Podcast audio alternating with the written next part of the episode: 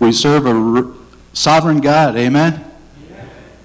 He said, it says in His Word, He fills the praise, or He dwells. God is in the praise of His people, and we've sensed that this morning. This morning I received a call, as uh, Jay alluded to earlier, and we prayed for uh, Pastor Matt.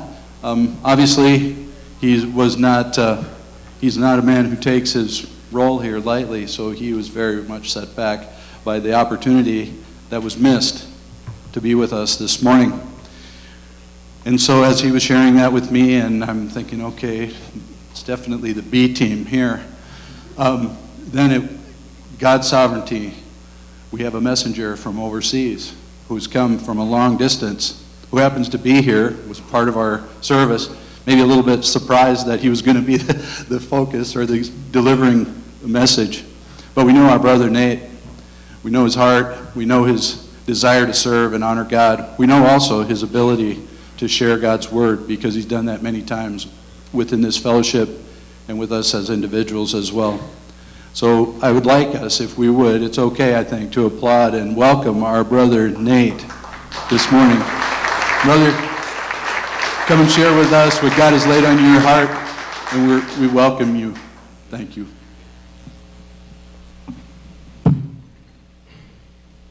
Dobro jutro.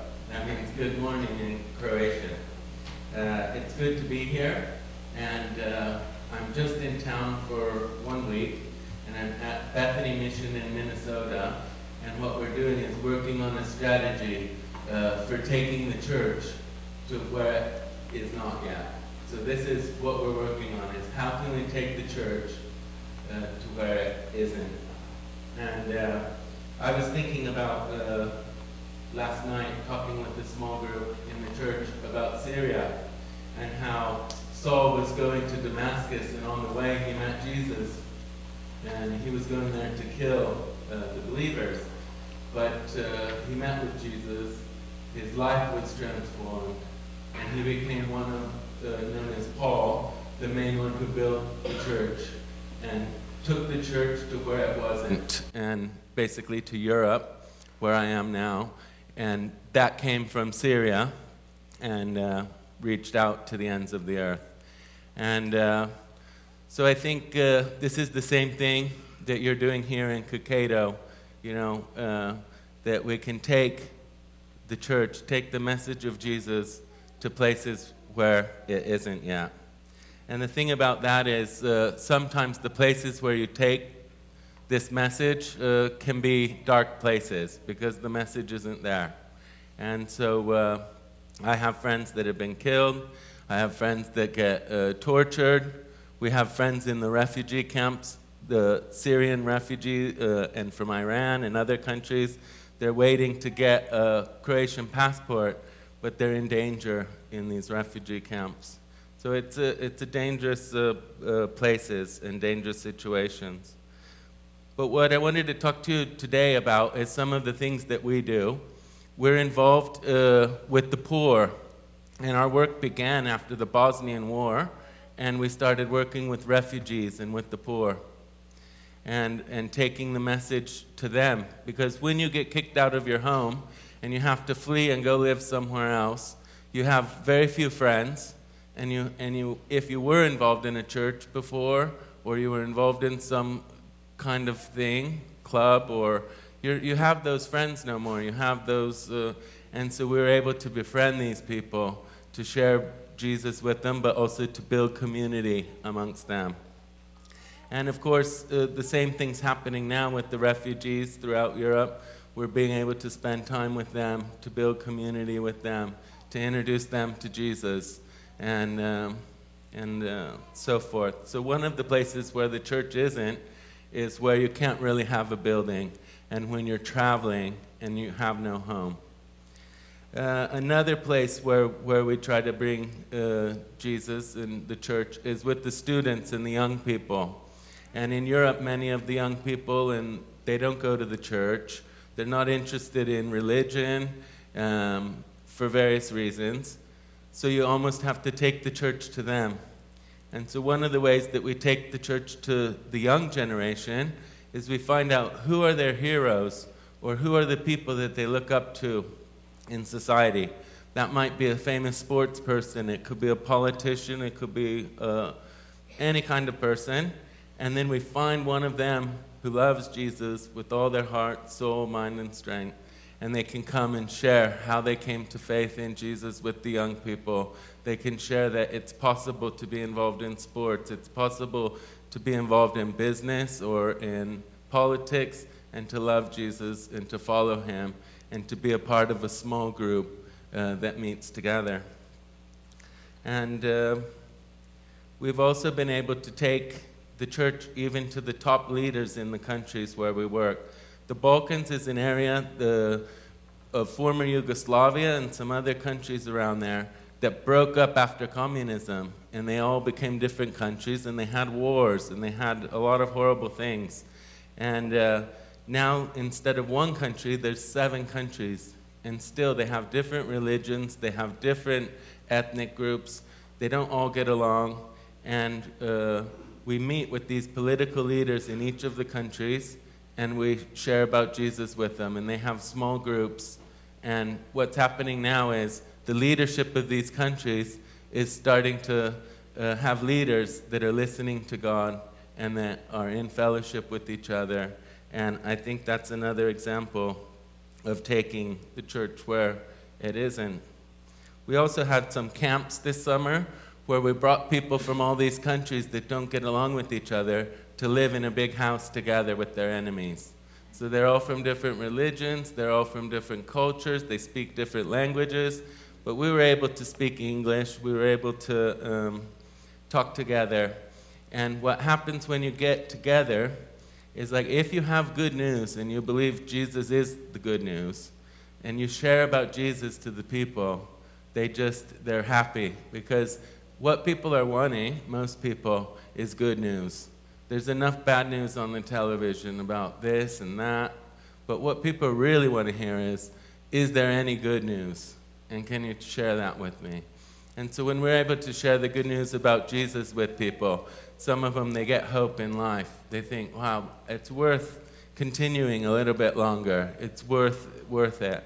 And they really are happy when you say, would you like to be a part of a small group of friends that meet together in your neighborhood or in your town? Of course, you and I know this is the church, you know, where believers get together. And they say, of course, you know, we would.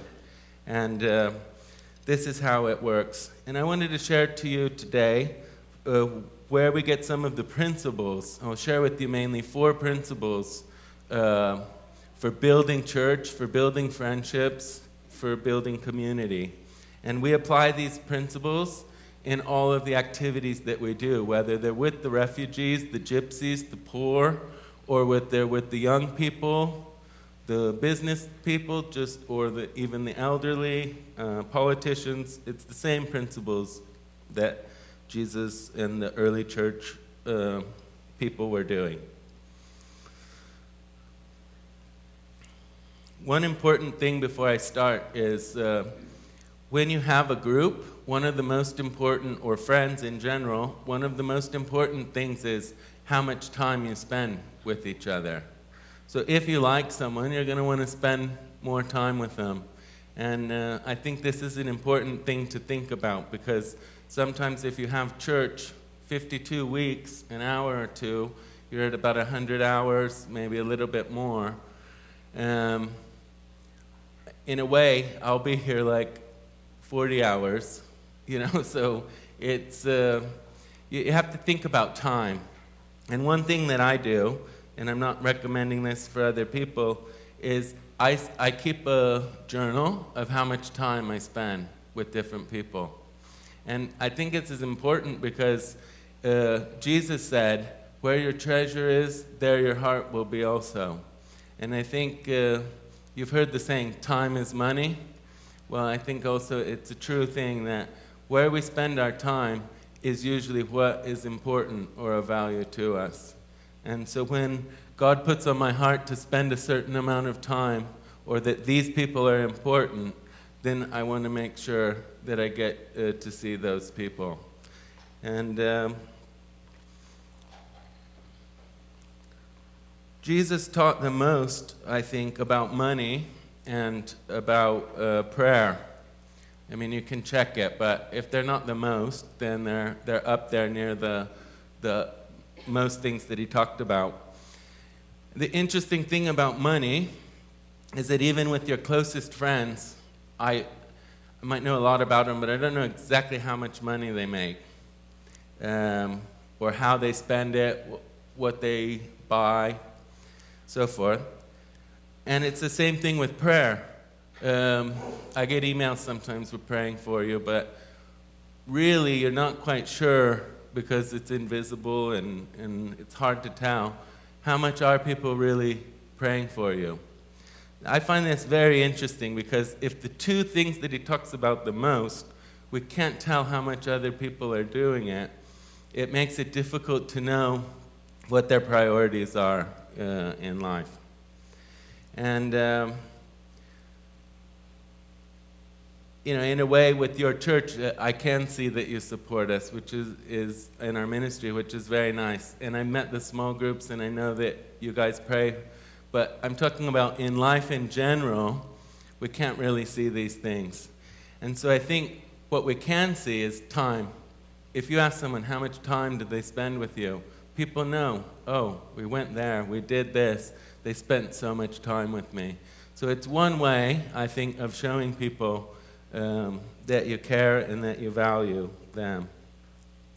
Jesus lived with his um, 12 uh, and he said, I chose them to be with, to be with them. You know, so they lived together. They were together 24 hours a day.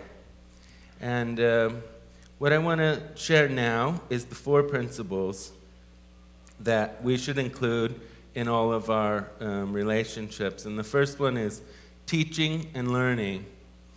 Um, most people will meet their best friends and good friends in school or in university or in some place where there's teaching or learning involved. Eating together. Most people on a first date, they're going to go somewhere to eat or they're going to have some food together. So, eating together. The third one, having fun together, which includes, you know, talking, playing, traveling, so forth. Um, and the fourth one, agreement it means like dreaming together, having plans together, hoping for things together. Now, if you're a part of a group that doesn't do any of those things, I wonder why you would want to be involved in, in that kind of a group. But uh, if you're involved in a group that does one of them, uh, those groups are okay, but what happens, from my opinion, is when a better group comes along, people will leave that group to join another group. And then the, the groups that uh, do two things, they're the most common groups. So, like if you're involved in a football or a baseball team, you're probably going to do at least two of those things. And the group that has three, they're harder to find, but you can find them if you're in school, you have a job, or some meetings that are involved in teaching, learning. And of course, with baseball and sports, there is teaching and learning about the sports, but these are, uh, they become super close friends. Often you hear young people say, My coach was one of the most influential people in my life. And it's because there's teaching, they're having fun together, eating together. And the fourth one, uh, uh, if you have all four, then these groups, uh, people really will be involved in for a long time. This is what I found. And they'll, they'll have a deeper friendship and commitment to each other because they connect in all of these areas. Jesus modeled this in his um, life with his friends because they studied and he taught them lessons as they walked, as they talked together. And then they broke bread together. You'll remember the story of the fish and the loaves, and he broke the bread. But they also, before his death, he was breaking bread together and saying, When you break bread, remember me. So he broke bread, he ate with them. And he, even after he came back, he made them a breakfast on the beach. But then, fellowship, they went to weddings together, they went to the mountains, boat rides, they were in the city, they lived together. So they had fun together, they did activities together. And the fourth one, Jesus was constantly praying. Then there's in Luke 11 1, he says, one of the disciples turned to him and said, Teach us to pray. And um, so prayer was an important thing that he did with uh, his friends. So when we uh, get to, uh, trying to find uh, Acts 2.42, it says, this is the passage, I forgot to read it. It says, uh, the fellowship of believers. It says, they devoted themselves to the apostles' teaching and to fellowship, to the breaking of bread, and to prayer. And then it, it says what happens afterwards. But I've been encouraged, really, since I've been here. I've been um, with five small groups, uh, one of the small groups being the family that's hosting me. And then there were some other small groups, mission, and um, a small weekly prayer group. Different small groups, a, a small group at a breakfast. But the interesting thing for me was that uh, at all of these events, we talked about the teachings of Jesus, we ate together, we had fellowship together and we prayed together. And, uh, you know, it's encouraging for me because uh, it's not always like that when you go to different churches, when you see different people. Some Bible studies are really just about reading the Bible and praying together, you know? And then people wonder why uh, not many people are coming to the prayer meeting or to the, and it's because there's not an aspect of these other things that I mentioned. So I just wanted to encourage you today that keep up uh, the good work, keep up the small groups, keep up the friendships. Don't only meet on a Sunday morning for a few hours to uh, read and sing and have fun, but uh, try to meet up, you know, during the week. And I would encourage you also, you know, there probably are other churches, other believers in the um, town, and when you meet with them, you should do the same thing you know, do these four things with people. I think sometimes, especially in Europe, people are a little bit afraid to pray, like with someone they don't know very well. But you see, when I go even into Muslim countries or wherever, I just say, Would you mind if I pray? And many times, even a person's definition of prayer won't be the same. But I think just having a prayer with them, even if it's with your eyes open, just saying, I bless you and uh, I hope God's with you and your family, and just uh, hope we can meet again. You know, I'll, I'll close with this. Um, prayer is three things, I, I think. The first is uh, speaking to God, which is what most people think of prayer. I want this, or can you be with me and help with this, and I'm concerned about this, and just talking to Him. The second is listening and I think some people aren't as eager to do this, but meditation, just trying to understand what God's telling you and, and to do and where to go and what to say and how to do it. Uh, the third one is found in Micah 3:16, and it basically says when two brothers or when when brothers and sisters are together talking to each other, God's listening and he, he's writing it down. So uh, um, I just want to encourage you uh, keep praying for uh, me and for my family and for the work we're doing amongst the poor, the young people, and the leaders in Europe. And um, I think uh, the work started with the wars and conflicts and there's still wars and there's still conflicts. I think 46 wars or conflicts in the world at the moment. And so, really pray for peace. And also, because we're involved in reconciliation, reconciling people to each other, but also to God, uh, I think the enemy's strategy is division. So, whenever you're, you're trying to unite, and Jesus' biggest prayer uh, was in John 17, it said, I pray that they may be one as I and the Father are one. So he's praying that we can all be one, and the enemy is trying uh, to divide. You know, so really pray that within my own family that we can be united, within the work and the ministry that we're doing, and the different projects and the different teams and the different small groups, that there's not division and uh, that we can have unity. Because we know that Jesus said, How will they know or, that you're my disciples? It's by your love for one another. So when we're fighting with each other, when there's problems, when there's uh, division, people can't see that we love each other. Yeah. They also can't see it when we're on our own, like I am, because that's why they travel two by twos. But um, this particular trip, I, I wasn't able to travel with my family. So, but they do send greetings. Allie knows uh, many of you, and she met some of you from the church on a mission trip in Romania. I think it was 20 something years ago. Then, when she was a student, she would come here and help with the youth uh, group. So she knows some of you from that. And probably it's been six or seven years since she's been here. So we'll have to get her, her here to, to meet you guys sometime. But uh, I'm not sure how I'm doing for time. Good? Thank you all.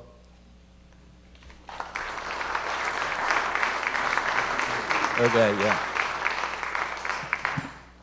I've asked my brother to stay here, and if you would just join me, and we will uh, pray specifically for his ministry. Heavenly Father, we praise you and thank you for bringing our brother Nate so far to come and share and to share his heart. We thank you for his passion and his call to ministry. We thank you for Allie. Many of us have known her for a long, long time, and um, she's our very heart. So we send our praise to you, Lord, for the calling in their lives. We also, Lord, ask that you would bind the evil one in this area of division and struggle and strife. Warfare is a, a tumultuous thing and tears things down. And Father, we know that your spirit is about building up and about love and about peace, about restoration. So we thank you for, again, Nate's special opportunity to be a tool for your purpose in a very dark and sometimes um, very forlorn, forsaken place with a lot of tragedy. And, but we thank you, Lord, that your light chases away the darkness as we've sung already this morning. We praise you for what is yet to come. We thank you and praise you for the impact of his ministry. We pray a blessing upon him and his family. We love you. We lift you up. We long for, for the future reports of how your spirit will move amongst his, your people as uh, Nate and Allie diligently serve you. Bless each one and their family too. In Jesus' name, amen. Thank you, brother.